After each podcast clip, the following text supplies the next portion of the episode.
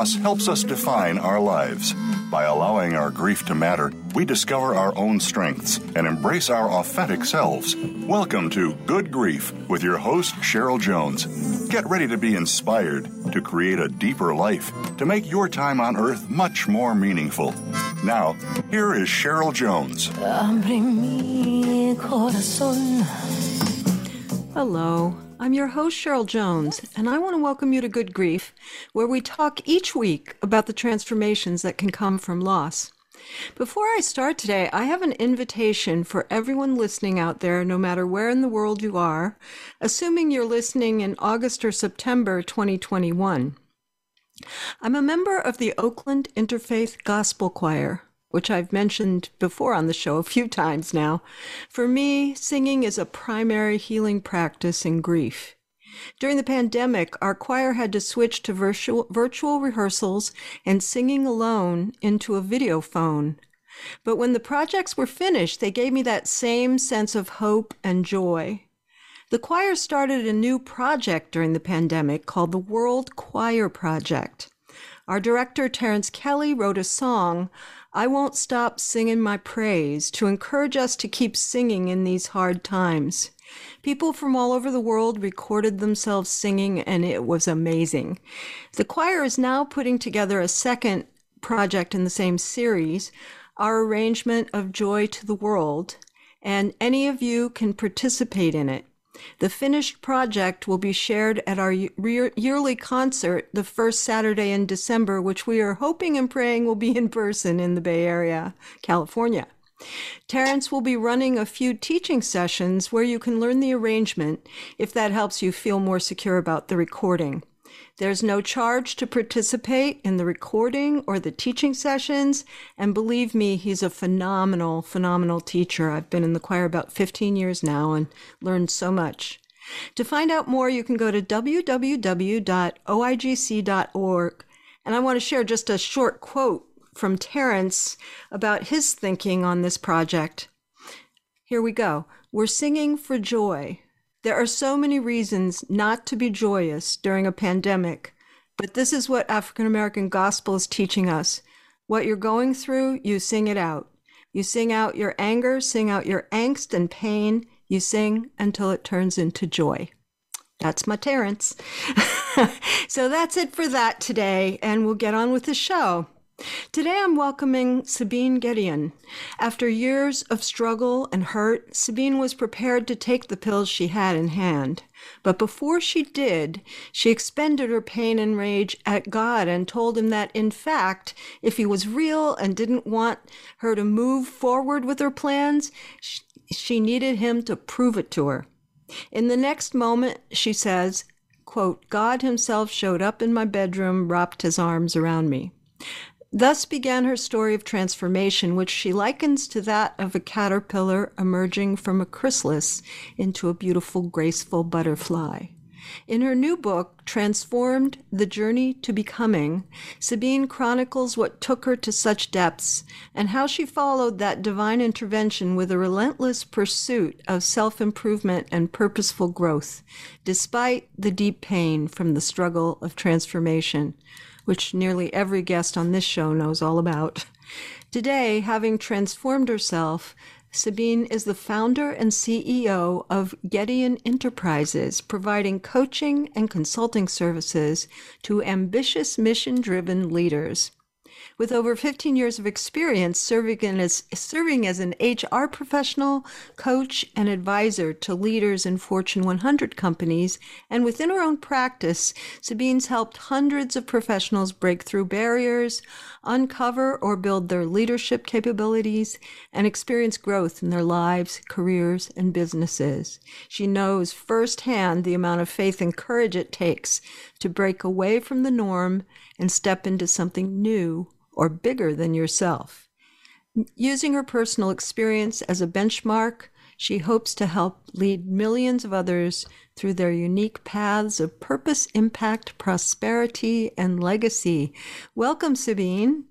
Thank you so much, Cheryl, for having me. I swear it, it no matter how many times I hear that uh, bio red, it's, it's, it's almost like an out of body experience. Like, oh wow, okay. Is that me? I've had that experience too when I'm on the other end of the mic. You know, uh, hearing hearing a, a distilled version of what we do over months and years, right? Yeah. it, it can really have impact, can't it? Absolutely, absolutely. Especially that that last part over around, you know, the legacy that I desire to to leave and and to help millions. It just always gets me. It, it's the reminder of my deep rooted why. You, you, know, it's interesting you say that because um, I've been throughout the entire pandemic, kind of. Um, it's not a new practice, but I've been a little more diligent to remind myself why I'm doing what I'm doing mm-hmm. um, almost almost daily, certainly weekly. Why do I keep doing this? Right? because you have to keep that front and center, don't you? You absolutely do. The alternative is giving up. and in my case, it's it's you know for me the pursuit of purpose. It's it's the years of all that I went through only to never discover the the reason behind it. So yes, you absolutely have to keep that why forefront. It's the thing that pulls you, it's the thing that anchors you on the days that you do want to give up for sure. So let's circle back to not the beginning of your journey because our of course the path we follow begins at birth but um, that that moment of extreme crisis that sent you towards your own healing and ultimately where you are today um, because you described quite eloquently in your book being uh, completely bereft, completely without hope. Could you describe, you know, in your, I, I mentioned it in your bio a little, but I wonder if you can just fill us in a little more on what brought you to that moment and then what um, confirmed your commitment to keep living and, and healing. Yeah, absolutely. So before that, that that dark night, I had been in a space where, you know, based on things that had happened in my childhood and even adolescence, these these seeds, if you will, of negativity, these seeds of pain, these seeds of trauma had been going on about their business and growing with me and I had a I had several experiences kind of happen all at once. You know, they say when it rains, it pours. Um, so between situations at work and my personal relationships, it just got to a place where I felt like the world was against me. And not only did I feel like the world was against me externally, but literally internally, I had apparently turned against myself. And so for months, for a period of months, no less than six months, I had been in a state where, from the moment that I woke up uh, to the moment that I went to bed, it was all of this negative chatter. It was negative reminders of all the things that I ever did wrong, all the negative words that had ever been spoken uh, about me or to me directly. Um, it was the, you know, berating of you're ugly, no one loves you, no one wants you. And it was just like, it, it, it literally, it was just constant.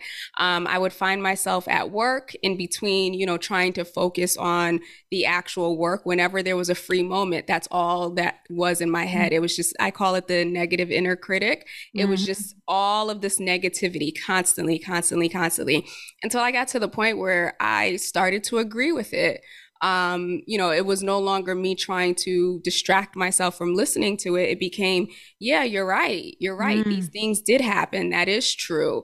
Um, I'm not lovable. You're right. Like my mother did do this and my father did do this. And it was just, it got to the point where once I, I remember specifically looking in the mirror one day and realizing, or maybe this is part of the acceptance of the voices, but just got to this place where I looked at myself and I was just like, you don't love yourself.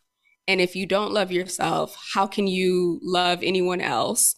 Um, and how could anyone else love you? And that was like that pivotal moment where it's just like, okay, well, enough's enough. Um, I'm tired of being in this place of torture, really, uh, mental and emotional torture and decided that it was it was time to just end it.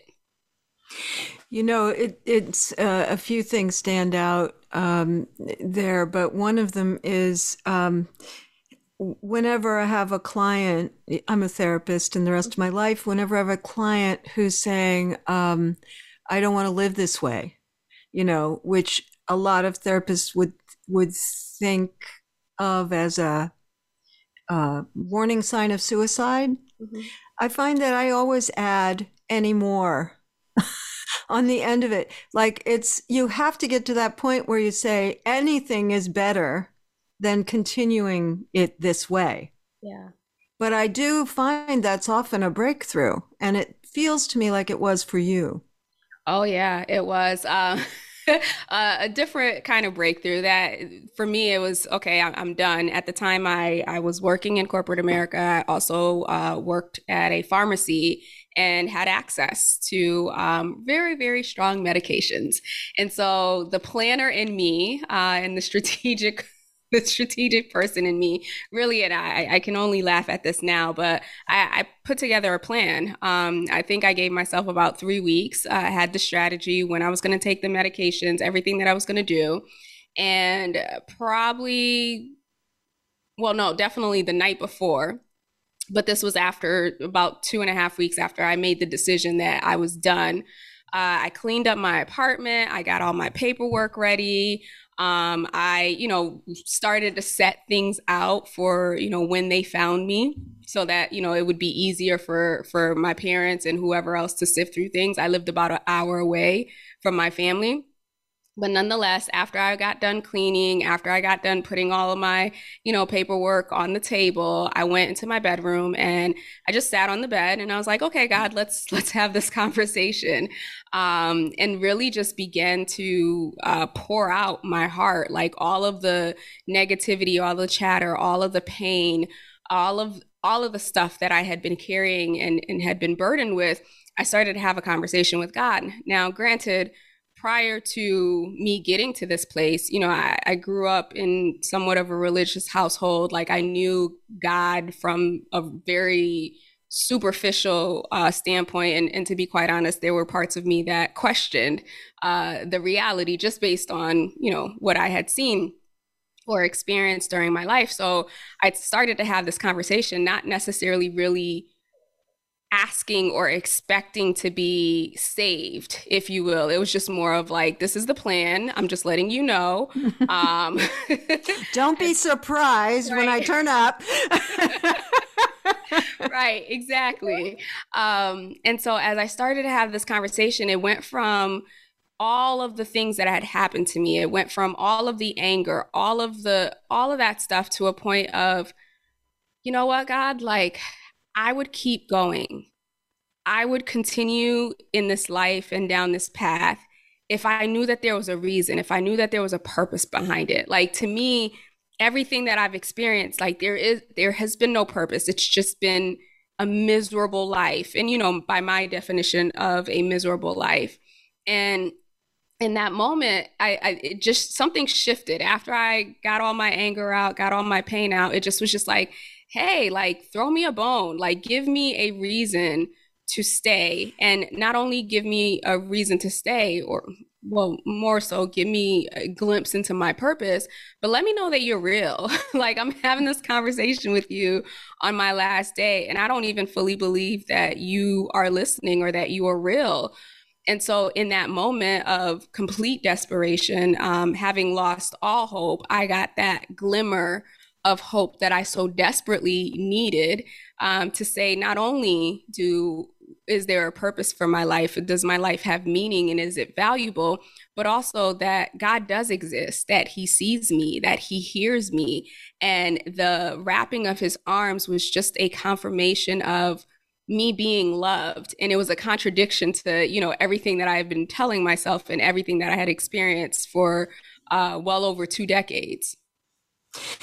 You know, it's it's uh, of course people have all kinds of different belief systems, but that's so familiar to me, the sense of something greater than yourself holding you, those moments when you can feel that it's not just all the terrible things, that there's something m- much bigger beyond that. Those are such meaningful moments, and it makes me think about um, post-traumatic growth. The the idea of post-traumatic growth. One of the five things that they've they've um, studied that changes in people is their their spiritual understandings. They deepen, or they or they completely transform. And to me, that's what happened with you. Mm-hmm. You you just you just dove deep into that at a moment. And the other thing that comes to my mind is I'm I'm guessing people didn't know you were thinking about doing this. They oh. probably didn't even know what you were going through. Oh is no. that is that right?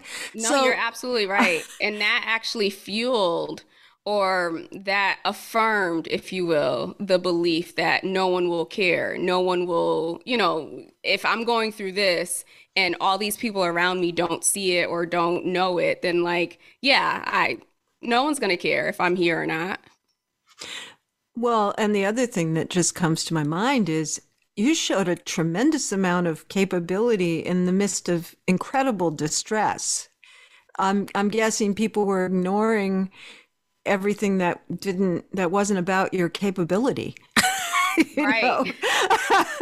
but you told, you told. I, that just seems that stands out to me that that you sat down and you said, "Let me tell you it all." Uh, other humans might not have been safe enough, but God was. Yes. Yeah, yeah, that that's a really great point. Um, and that's that's even to this day. And as I was releasing this book, one of the things that kept popping into my mind uh, was the fact that you know so many. I, I showed up. I still kept showing up, and, and to your point, this extreme distress. And even as I've transformed and become this other person, there are still people who are literally around me every single day that did not know what I was facing until this book came out. Mm. Um, so it, I think back to, you know, there was this belief that, that I had, well, few beliefs, um, you know, rooted in pride, right? And, and also rooted in the belief that no one's going to help me. Um, no one understands me. No one really sees the real me. No one loves me. And so, because of those beliefs, is, is really why I didn't reach out to anyone. Um, and that pride of, like, hey, I'm this person. This is how I show up. This is the identity that I've put out there. I can't show up as weak, or I can't reveal to anyone that I am weak or that I'm hurting. And the other thing that comes to my mind, Sabine, is just when you've you've had so many experiences of harm with people the closest to you, like you have, which you go into great depth uh, into in your book. How do you choose someone to trust? Right. How, how do you even know what someone to trust looks like? Um, to me, that that's a hard thing to do when you've had so much trauma. Absolutely. I mean, to this day, I'm still working on, uh, you know, building relationships with people from a place of trust or building my ability to to trust others. That's that's interesting. We only have a couple more minutes, but let's let's make a start at that. How do you evaluate that now? Because you've done. We're skipping ahead a little, but it's you know it's not linear. Uh, how how do you evaluate people because I know at one point in your book, um, you were in a really strong church community, but they wanted you to kind of fit their paradigm instead of trusting your own. Mm-hmm. And it felt to me like you had to leave them for that reason. Because, yeah. you know, how could you really grow in the ways you needed to uh, if people were telling you, don't go this way, go this way, do this for us? Um, and so having said no to that kind of relationship, how do you go about choosing people that are likely to support you more fully and love you for who and what you are? Yeah, that's a really great question. And and um, just to uncover another layer of that, you know, when I joined that church, like it was literally maybe a few months after my suicide attempt and you know i had started down my path of uh, transformation or my my path of healing and growth through my relationship with god and so even going to that church, like I was going to that church for years and always was, you know, like the bruised animal in the back and in the corner. And it took me a very long time to uh, build trust um, with the women, specifically in the in the church. And the pastor or his wife was a pastor as well. And so to receive them and to receive her as people who genuinely cared about me, who genuinely wanted to see me grow and wanted to see me develop, that took years. And so when we got to the place of, you know, my transition uh, back in 2016, and they turned on me. Well that's how i felt that it was. They turned on me where when i felt god was calling me down another path that was another you know period of trauma all over again. Um, so even from there i've had to okay rebuild and re you know understand that people are people. I think the dependency that I used to have on individuals, right? You know, I'm, I'm trying to fill, uh, the old me was trying to fill a void, um, the void from, you know, lack of love from a mother and lack of love from family members. And so I used to use people um, as as void fillers, and which is what led to bigger disappointments when they did disappoint or when they couldn't live up to whatever expectations I had in my head. And I think after this last transition with with the church, it made me realize that I I can't fill these voids with people. Mm. Um, I, this these are things that internally I need to deal with, so that when people come along, they just add um, or enrich my life and not complete me. It, it's so important what you're saying, and I want to come back to it after the break. But let's let's take a few minutes for for the break now, okay. listeners. You'll find links to my website and social media at the Good Grief page at Voice America. You can sign up for my email list there too, and there's a link to my novel and how to buy it. And to find Sabine, go to www.sabinegedeon, S A B I N E G E D E O N dot com. Back soon.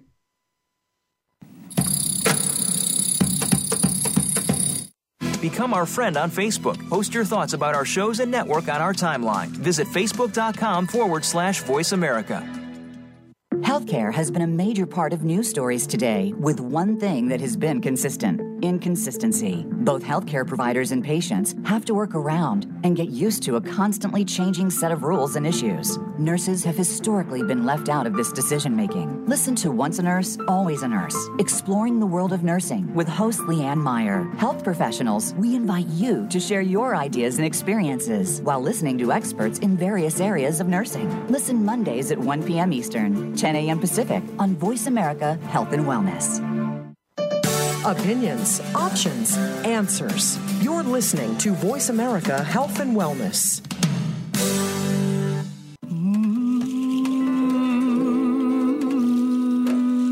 You are listening to Good Grief with Cheryl Jones. To reach Cheryl or her guest today, please call 1 866 472 5792. That's 1 866 472 5792. You may also send an email to Cheryl Jones at weatheringgrief.com. Now, back to Good Grief. Welcome back. This is your host, Cheryl Jones, and I've been talking with Sabine Gedeon, author of Transformed The Journey to Becoming. And Sabine, when I was reading that part of the book that we were just talking about before the break, um, it occurred to me that that environment must have been so comforting when you were first there because for instance, when um, when I was in the midst of a, a very extreme transformation in my life, I needed people to say, "Do this, try this, go this way." You know, I kind of needed parents almost. But then at a certain point, you have to just trust yourself, and then it becomes a little unworkable. Yes, yeah. to have people defining your direction for you. Absolutely. And the funny thing is, you know, I start the journey, I mean, the journey started well before uh, that night, but the journey with the, my walk with God and, and understanding who I am through Him, you know, they were they played such a huge part in in me developing that relationship. But what it came down to was here was this moment of you know me spending all these years trying to you know build this relationship with God, trying to get to the place where you know I was um, I could hear or I could be guided and I could be led. And because they had been the voice, if you will, of God for me for so long, I was in this place of um, at, at a crossroads of, wait a minute, I, I know what I'm hearing God tell me. Like I, I know what I feel in my spirit um, is the path that I'm being, you know, that I'm being led to. But here, these people who had you know, played that role were saying, no, no, you stay here, you stay here, this is not God, yada, yada, yada.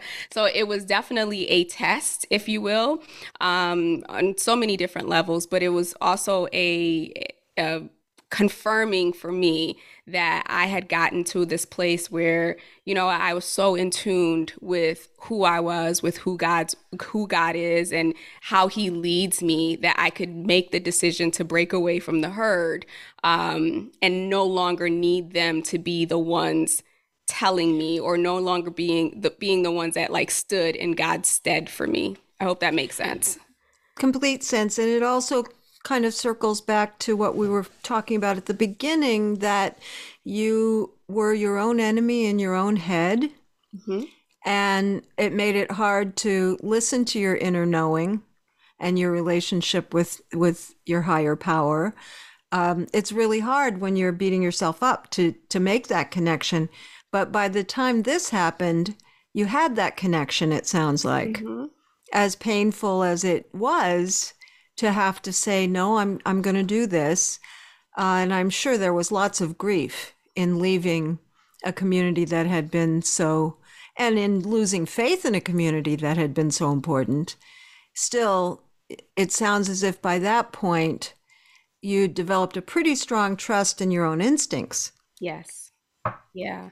It's funny. I I used to when I would tell people that situation like it was it was trauma uh, from an adult standpoint all over again. But what it felt like was a physical separation and and when i say physical separation like imagine like you know someone pulling your skin off of you um, that's how excruciating pain excruciatingly painful it felt um, to be what felt like being torn away from that group, torn away from uh, that place of familiarity, um, community. You know, the thing that I had desired for so long growing up, I had finally gotten it. And I felt like, um, one, yes, their actions were their actions, but I also felt like, God, how could you do this to me? I finally found a home. I finally found, you know, the thing that, again, the void or filled what I believed uh, was the voids that I had. And so it was it was definitely a grieving process that I went through. And quite honestly, that grieving process lasted for several years. Uh, that was not an easy, okay, I'm not there anymore and I'm over it. It took it took years to get over that. Well, and as as I know, you know, and keep reiterating on this show, your losses are always your losses uh, I'll bet there are moments you can make contact with that loss again, mm-hmm. um, because that to have a whole community uh, that you have to break away from. I've I've been in that situation. It's very painful, and mm-hmm. uh, in my own circumstance, at moments where I'm making contact with that, it hurt. It still hurts right? Yes. it's never going to be a happy thing that I had to do that. But I understand those moments where your direction is not the direction of the community. Yeah.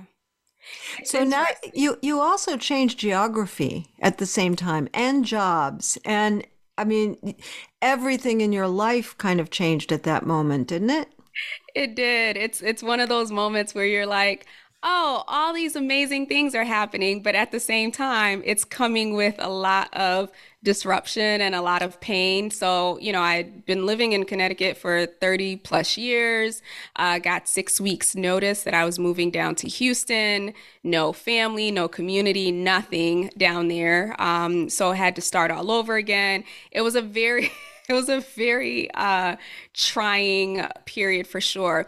But one of the things that you know now when I can look back, you know, part of part of our growth um, and part of our transformation, and and I, I I mention this quite often in the book around the the caterpillar turning into the butterfly, right? The caterpillar is in this space where they're with community and then they have to go off into you know what is their cocoon. So it's that period or that's that season of isolation that you have to go through or that most of us go through before we come out on growth on the other side.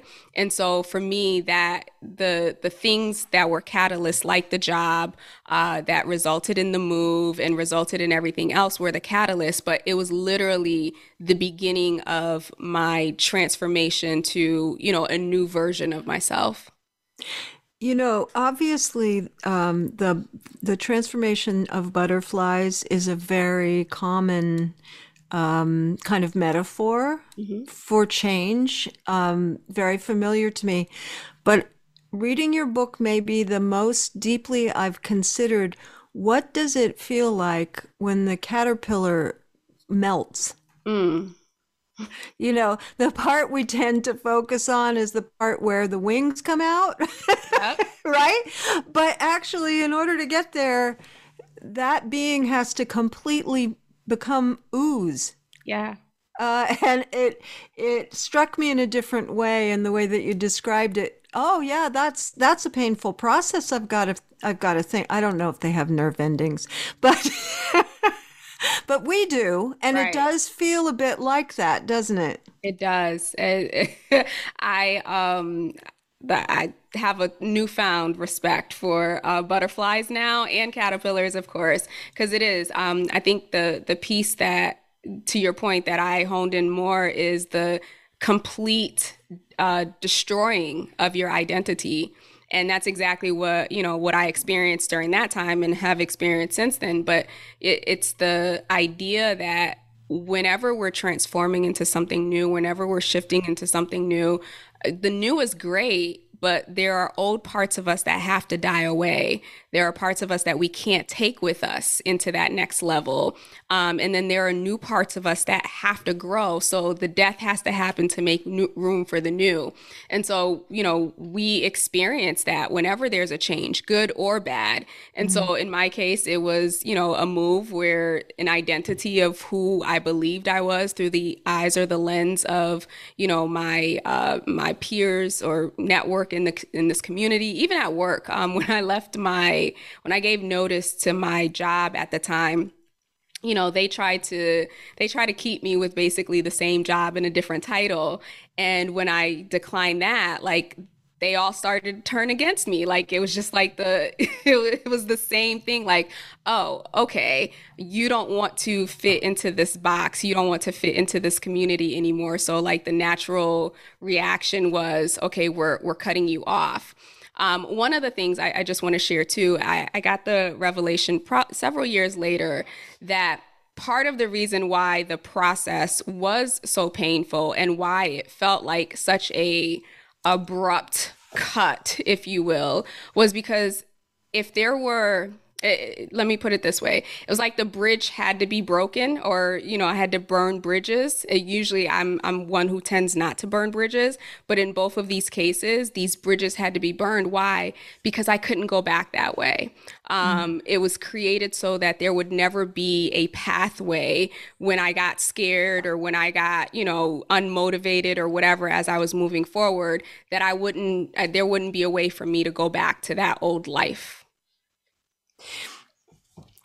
uh, one th- another thing that I thought reading was that um, people kind of, I mean, all of us want what we want, right? We want people to do what we want. Let's admit it. But you can't trust a person who who lands there in any permanent way, where what they want you to do is more important than what's right for you. And it, it seems to me like that was a deciding point for you. Um, and once people identify themselves as in the category of those who don't support what's best for you, but only what's best for them, where is there to go back to? Right. Uh, that I I can't return to those kinds of relationships. They don't work for me anymore. You know, whether or not they had cut you off, would it would it have worked for you to continue? Right. It also, it in many ways, even before like the actual transformation, right? It it revealed my growth. It revealed the fact that you know no longer was I so desperate to belong or to fit in that I would, you know, abandon what I knew was the right or the next path for me to have people, you know, love me or support me or whatever the case may be. So um, I think there was even power in that revelation that wow, I'm no longer I'm no longer that girl. Right. Absolutely. And ha- what kind of love is it if you have to be someone else to, to get it? I don't, I don't think that actually ends up feeling like love. What do you think? No, you're you're completely right. It's not love. Um, it's manipulation. um, when you just boil down to it, that's exactly what it is. It's manipulation. So now you're in a new place. I mean, there's a big difference between Connecticut and, and Texas. we could all say. yes. um, and a new job and no carryover of community. What were the first things that you did in that new place to start to build your life going forward? Did you just sort of hunker down and go to work every day and then eventually had the energy to contemplate building your life with it, you know, human to human there or did you find some people right away or what was that actually like? Yeah, great question. So it was it was a combination of both things. So from a work perspective, um, I was the it was a, a site, a very small site that I was literally physically at, but I supported people um, across the country.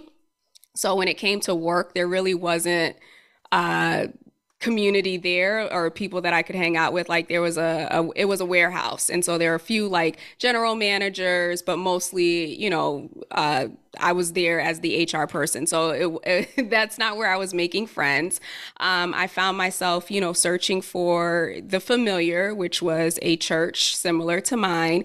And there was, there was a period of time where I was attending this church and you know, the old me wanted to come up. So when I was at the the church in Connecticut, I used to be on the dance ministry, so um, liturgical dance, mm-hmm. um, and several other groups. And so everything in me wanted to do the same thing. They didn't have a dance ministry, so I wanted to start the dance ministry, and it was just like all of me, or it was just more of me trying to get back to or relive the old identity. And it got and, to a point. And taking on way too much, which you had before. We didn't mention that, but, you yep. know, kind of um, piling it on top of yourself instead of um, taking care of yourself. Yes? Yeah, absolutely. Absolutely. And it got to a point where. I just asked, like, I got to a point where I was so frustrated. I was like, God, why is this not working? Why is this not working here? And he was just like, I didn't I didn't tell you to do any of this stuff. I didn't I this was not instructed. This is you trying to live out the old you. And then I realized that part of the reason, even though it, it did feel isolating, I'm not even gonna lie, I, I felt extremely isolated, um, you know, and and left to lick my wounds on my own. Um, but at the same time, it was it was my place of healing it mm-hmm. was the the ministry that I had joined. Like I wasn't meant to be like front and center and doing all the things. I was just there. I should have just been there to be um, and to heal and to, you know, just have a moment away from the trauma that I had experienced. Uh, and it took me probably four or five months to get to that revelation before I just allowed myself to just to just heal. You know, Sabine, it's time for another break, but this this um, issue of differentiating between our true guidance, whatever we call that, our true guidance, and our human desire to be liked, and you know all of that, I think that's too important to end there. So let's come back to it after the break. Awesome. You can go to weatheringgrief.com to find me or the Good Grief host page, of course. And to find Sabine, go to sabinegedeon.com. Back after the break. What sets apart VoiceAmerica.tv from the other video content providers on the internet? Choice and flexibility means that you can host your video content live or on demand on the main VoiceAmerica.tv channels through your own branded media player or your own private TV channel. We support multiple media formats, so all of your video content can be in one place. We offer a number of advertising and video packages. For more information, visit VoiceAmerica.tv. If you think you've seen online TV like this before, let us surprise you. Be sure to like the Voice America Health and Wellness channel on Facebook. You'll find great health tips from the experts. Find out more about your favorite shows and talk back to our team. Search Voice America Health or click the like button under the player today. This is Good Grief host Cheryl Jones. Whether you're in grief, crisis, deep loss, or transition, working with the right therapist can move you forward like nothing else. That's why I'm happy to be sponsoring BetterHelp. Their user friendly platform connects you with a therapist uniquely suited to support you. If you want to know more, follow the link on my host page or go to betterhelp.com slash goodgrief. That's betterhelp.com slash goodgrief and receive a 10% discount for the first month.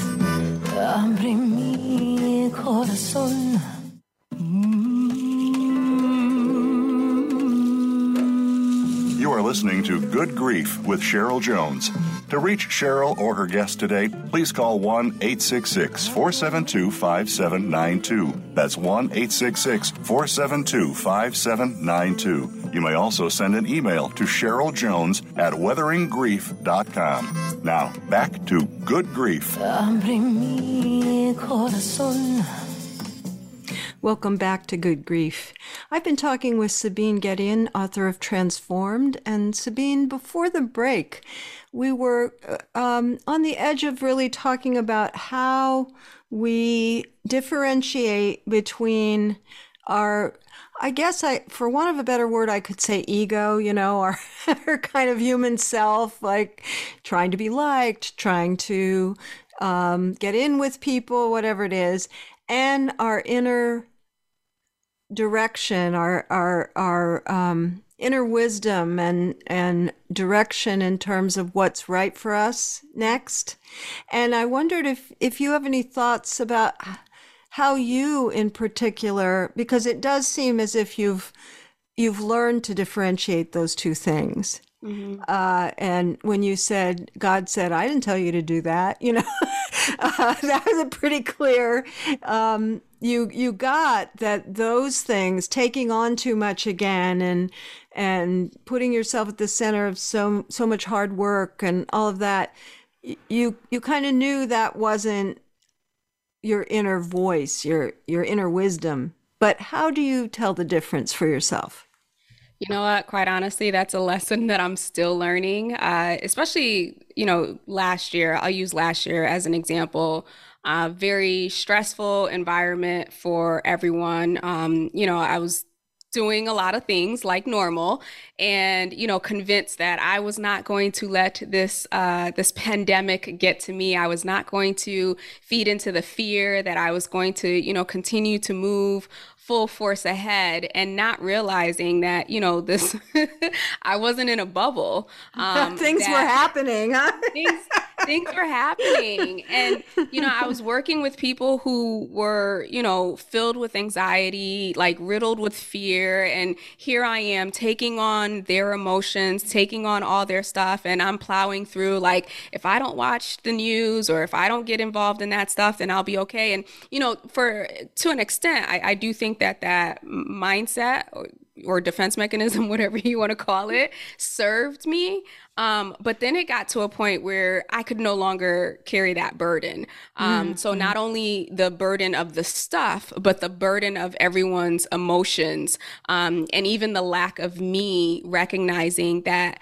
I lost too in the pandemic, right? I, yeah. I had to give up some stuff too. I just moved to LA um, at the end of uh, December 2019.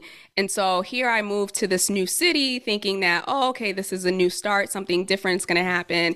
And I was isolated to my apartment with my dog for what's now a year and a half. And so not allowing myself to to be right and to recognize or even to give myself permission to feel and i to be if i'm completely honest I haven't been fearful during the pandemic, not, you know, not in, in ways that other people have. Like, obviously, I don't want to get sick and I've been, um, I've been trying to be as safe as possible. But at the same time, I haven't had a life for a year and a half. Um, I'm in a new city where I know that's no your that's your loss. Yeah, right, yeah. right. And so Yeah. it took a while for me to get to the place where I had to admit, like, Sabine, you are in a pandemic too. Like, you deserve to process the emotions um, from the pandemic. So I say all that to say, I'm still learning that lesson. it, it but you but it, yes but it sounds as if you do get there like in the end you do get there uh, that's a really interesting thing you're saying because uh, well, I noticed at the beginning of the pandemic, I have I have sort of a window on the world, you know, being a therapist and listening to lots of people every day, and a lot of people were disqualifying their grief in just the way that you're talking about, because nobody died, or because their neighbor brought the groceries, or you know, whatever it is that seemed to be a blessing to them personally, then they disqualified the part where uh, from one day to the next their life ended, right? Yeah. and I, I'm kind of both and. I think you can do both at once. Have the feelings and, uh, you know, and keep going. Yeah. Both are possible, but I don't think that's our training by and large. Not at all. And I think my my mindset at the time was, hey, we've been through and I've I literally said this multiple times, but like we've been through tough times before. Like uh, you know, I gave the example of during 9/11, that was scary. We had never gone through that. During the crash in 2008, 2009, a lot of us for me specifically, that was scary. We had never been through that. And so I think sometimes we can oversimplify, right? Like it's the mind's way of trying to find a pattern. And so for mm-hmm. me, the way that I was able to push through was I've been through traumatic situations before. And if I could live through those, like I'll get through this. I don't have all the answers, but I also know I'm not in control. But at the same time, while while that mindset is is good and it's supportive, there comes a point where it's just okay, be human. Allow yourself Right. the grace to be human. It it doesn't contradict that it, from my point of view. Um, one doesn't contradict the other. You're obviously an extremely capable person, and that's how you coped with trauma throughout your life. And that doesn't mean you don't have feelings, Right. right? There, I, for myself, those are both true at the same time. And I, I think, you know, speaking about transformation, obviously there are lots of things that are that are coming out of this terrible terrible time you know in terms of racial justice in terms of pandemic in terms of we could go on and on right of all the things that have been happening but we're probably those of us that are inclined to going to try to make something out of it Absolutely. And and so do you feel so you said in the book that um it's there's never an end point, which I appreciated. Right? If you wrote the book again 2 years from now, there would be a different transformative process. Right. Uh, and I, I really do agree with that. I, I feel that's so central to life is um, responding to what happens and growing from it. Um, but sometimes we're in the soup for quite a long time first. you know. Boiling away, yeah. yeah.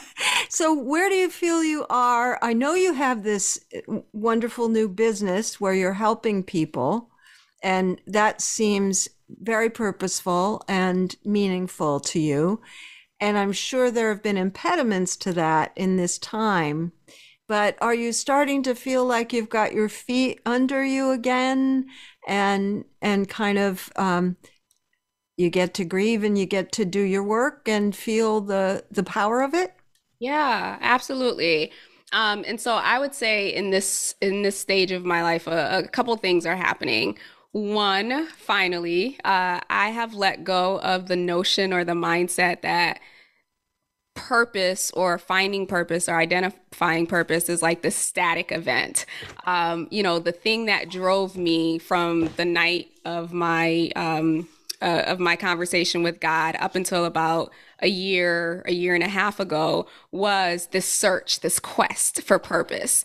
And so everything I did, okay, this is my purpose. And so I gave it, you know, 150%. Like I needed, I needed a reason still years later, I needed a reason to live. I needed a reason to justify my being. And I think what the, the pandemic really allowed me to do and see in addition to you know grieving and, and just resting is accepting that every day that I show up, every day that I, you know, I support others, every day that I am myself, that that is operating in purpose. Um, that it's not this uh, finish line that I'm trying to head towards anymore.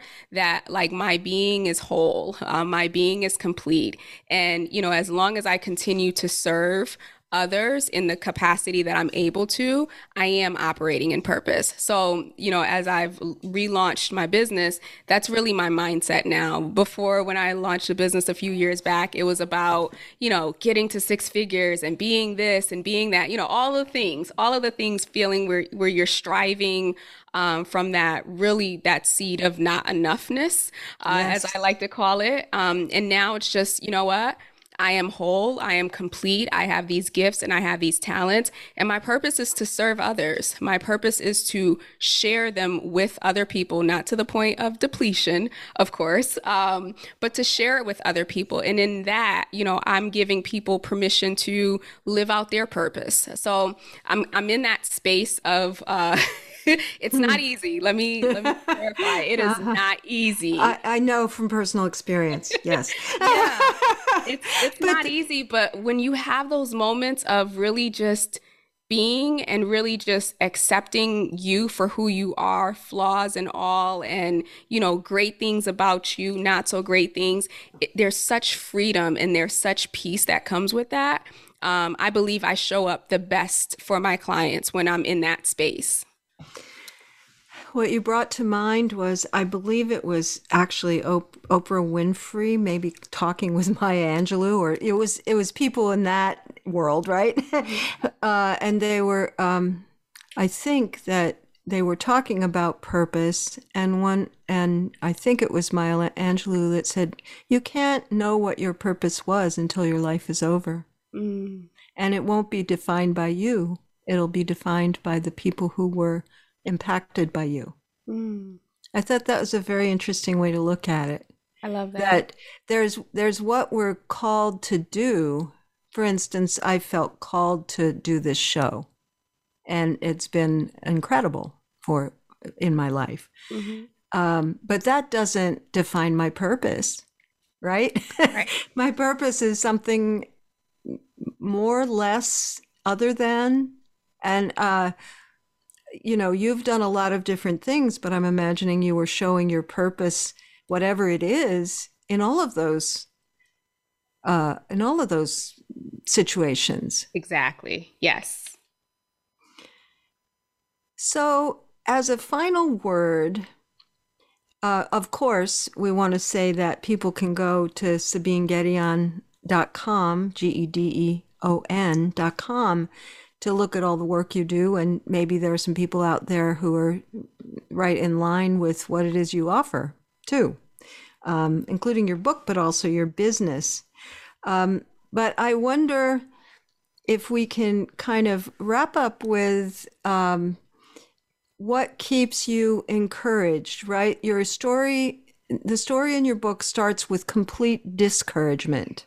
Mm-hmm. And I don't believe you returned to that. So, what is it that keeps you encouraged now? Yeah. Um,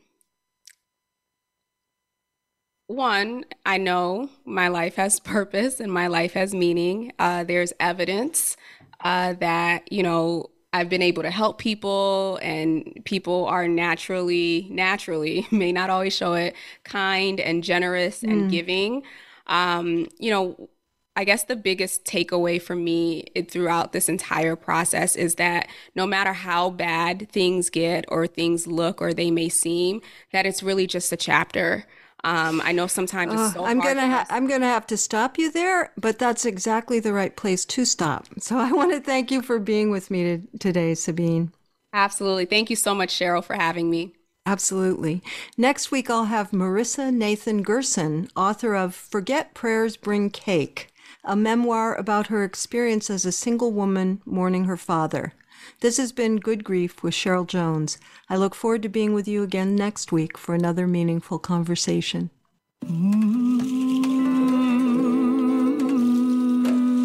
Thank you so much for joining us for Good Grief. Please come back next Wednesday at 5 p.m. Eastern Time, 2 p.m. Pacific Time for another edition featuring your host, Cheryl Jones, on the Voice America Health and Wellness Channel. Have a meaningful week.